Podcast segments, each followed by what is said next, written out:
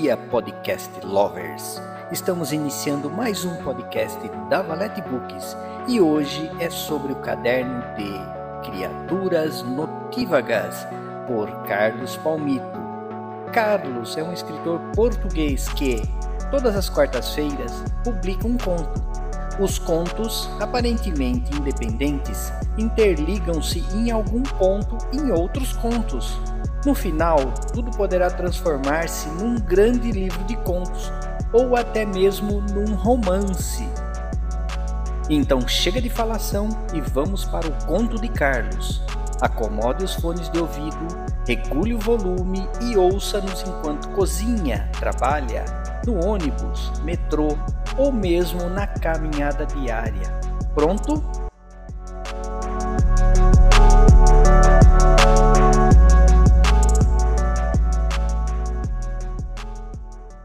Paradigmas Intermitentes, por Carlos Palmito.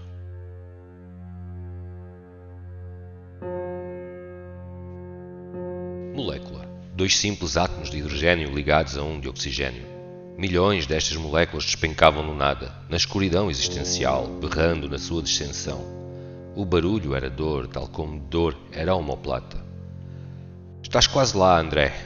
A voz da avó era doce harmoniosa, cheirava a bolachas e leite materno. Força, meu paladino! Pedra após pedra, rochas em direção ao infinito, estrelas numa constelação alpestre criada na mente de uma criança. Ele subia devagar. Sentia náuseas de dor, na sua mente via uma rosa de luz extinguir-se. Marcos, que foi engolido pelo demónio que habita no coração do universo. Finalmente os dedos chegaram ao topo os pingos de água mesclavam-se com o suor e sangue da sua derme. Puxou o corpo num impulso. Os músculos protestaram, a visão tornou-se turva, mas conseguiu. A escalada teve o seu término. Sentou-se na beira do mundo e contemplou a vastidão insana do vazio. O absolutamente nada, à exceção do ensurdecedor rosnar de uma cascata enraivecida. Descansa agora. Nova e eternamente ela, a velha de pele rugosa e um pântano tético. Deitou-se na frieza glacial de Dermo de Gaia. Fechou os olhos, sendo tomado por hipnose e embalado por uma música angelical, o chilrear de corvos na plantação da vida. No outro lado do espelho existiam máquinas que trabalhavam incansavelmente. Um Deus que lutava para se manter vivo, enclausurado na mente e na criação, alimentado por tubagens, agulhas e palavras vãs. Depois havia a avó, a da cadeira junto à cama que rezava criaturas assassinadas pelos homens ao longo dos tempos, e a outra, aquela que o Deus desenhou na sua tentativa de fuga à dor, a do pântano, das bolachas e do tabuleiro de xadrez. Acorda, bombeiro! A ordem veio do abismo. Temos trabalho a fazer. Ainda de olhos fechados, sentiu o quente e a luz de um ser que ali não devia estar. Marcos, a roda viva do universo em constante locomoção pausou uma polaroid no chão de um quarto, algures na cabana de uma velha que vai movendo peças no seu jogo infindo. Marcos? Os olhos continuavam fechados. Sim, André. Abriu-os.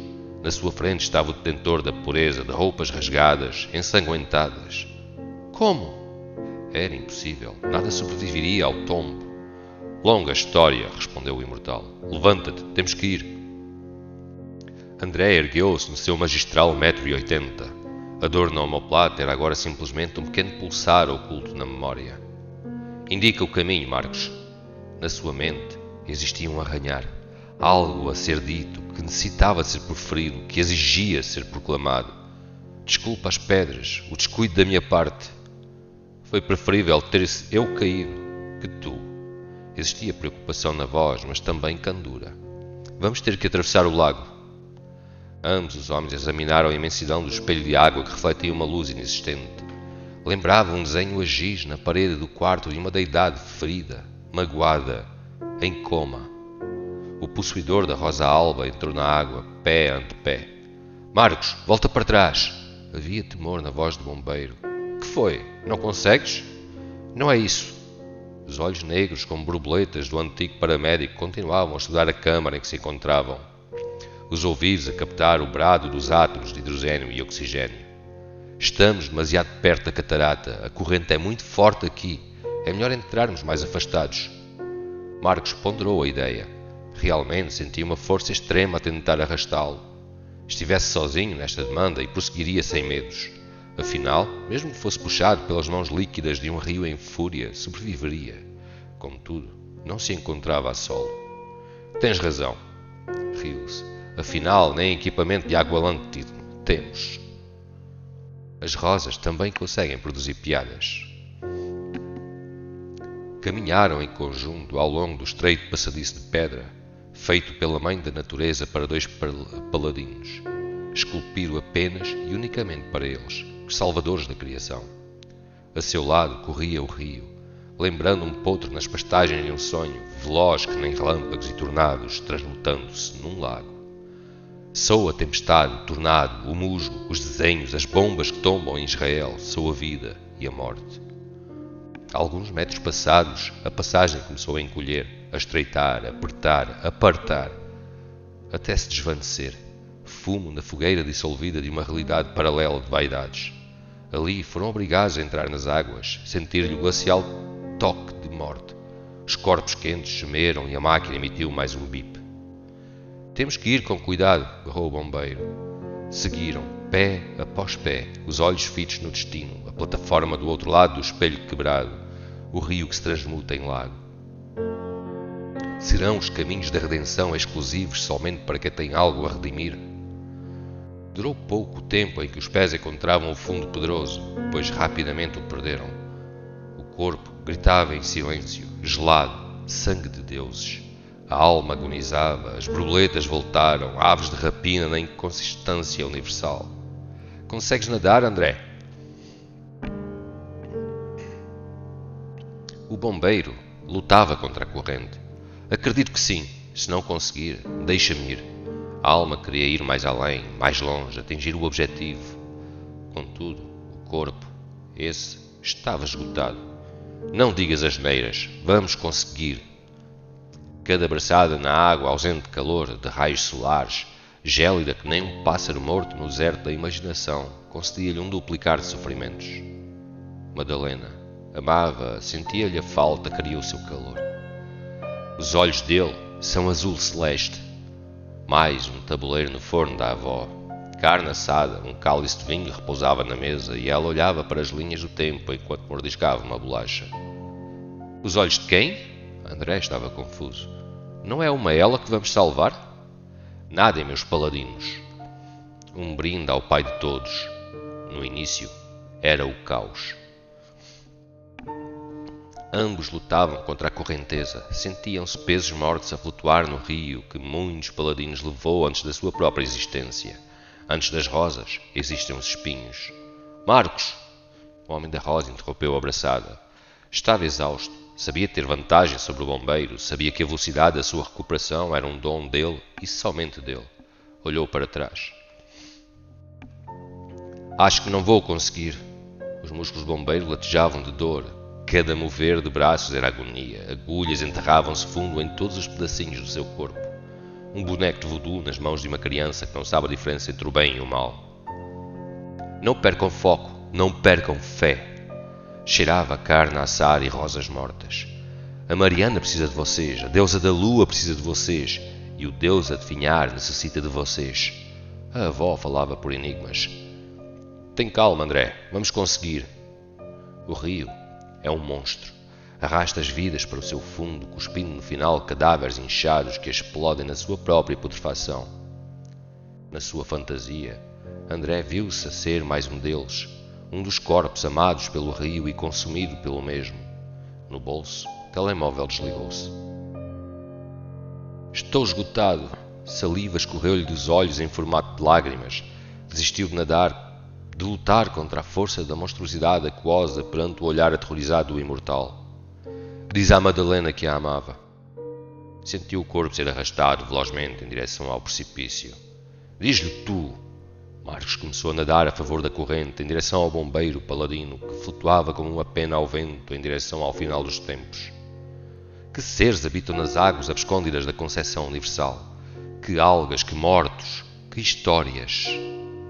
Na balança da justiça foi colocada uma peça. É cega perante muitos e raivosa perante todos. O que é a justiça? Em segundos, a mão de um Deus, uma justiça? Em tempos desenhou a imortalidade de uma rosa, atingiu o braço do bombeiro que desistira.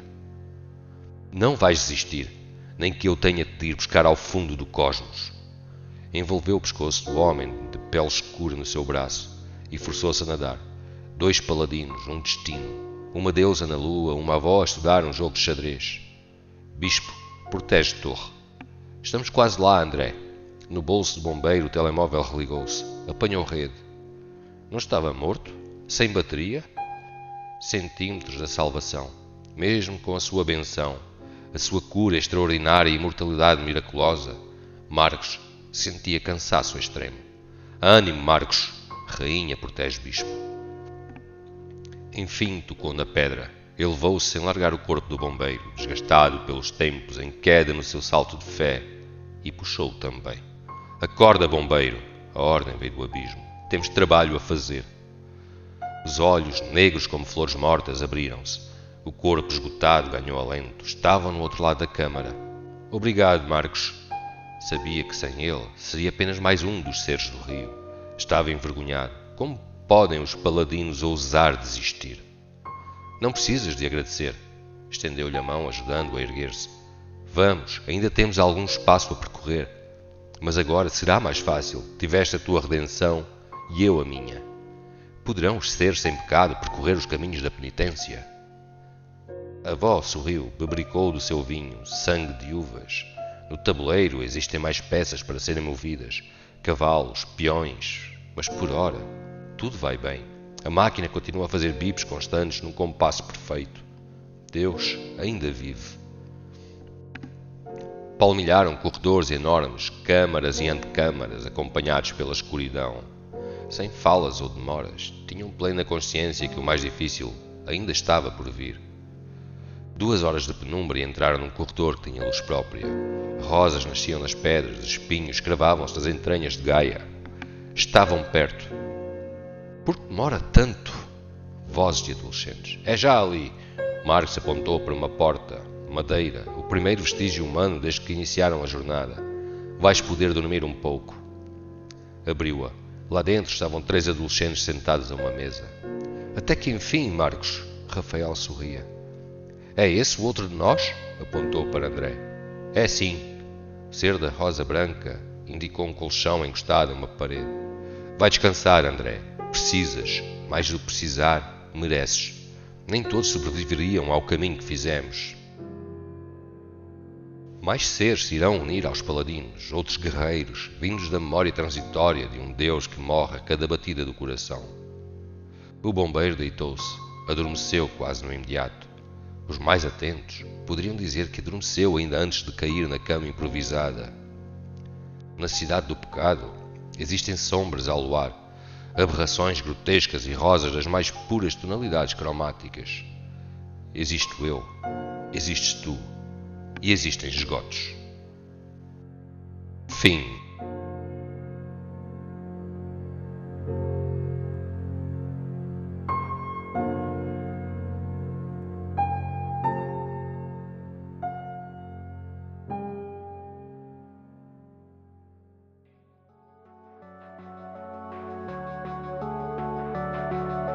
E assim encerramos mais um episódio do podcast da Valete Books. Fiquem atentos que a qualquer momento um novo podcast poderá surgir. Espero que todos tenham tido uma experiência satisfatória. Não esqueçam de nos seguir e deixar o seu feedback. Tchau, tchau!